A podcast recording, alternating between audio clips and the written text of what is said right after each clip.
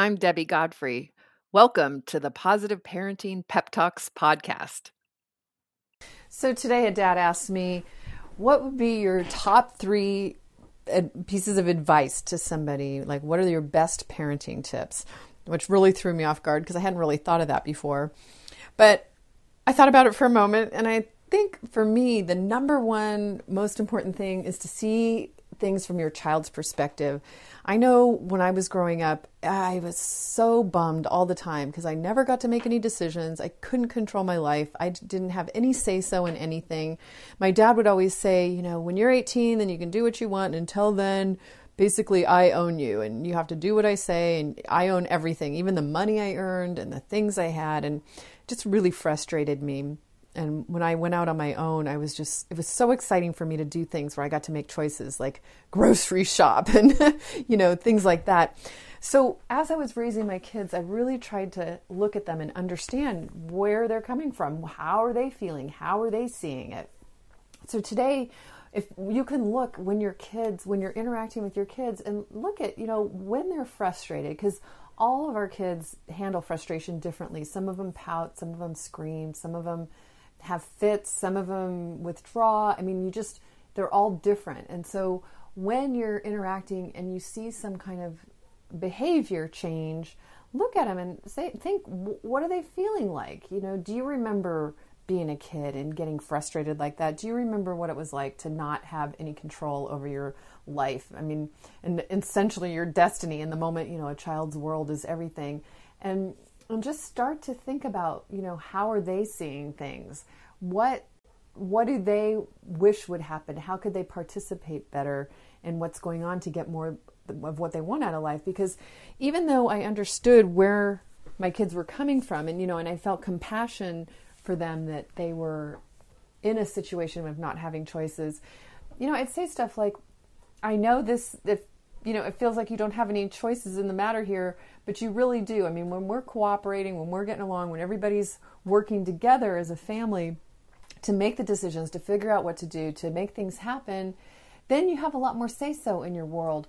But when you wait till the last minute or when you don't do what you're supposed to do or you know what whatever the situation is that's going on right now, you lose your you lose your opportunity to have the responsibility, to have the to have the say so in your decisions.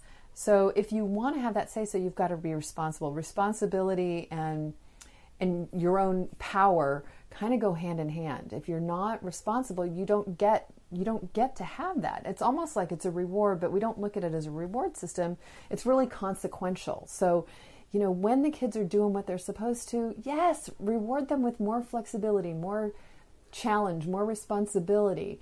When they're not doing what they're supposed to do you have to pull in the reins. You gotta you gotta really stay on them and make rule you know not make rules but make agreements and keep keep going back and and being really consistent and making um, maps charts like um, schedules, being making things so that the kids can predict what what has to happen.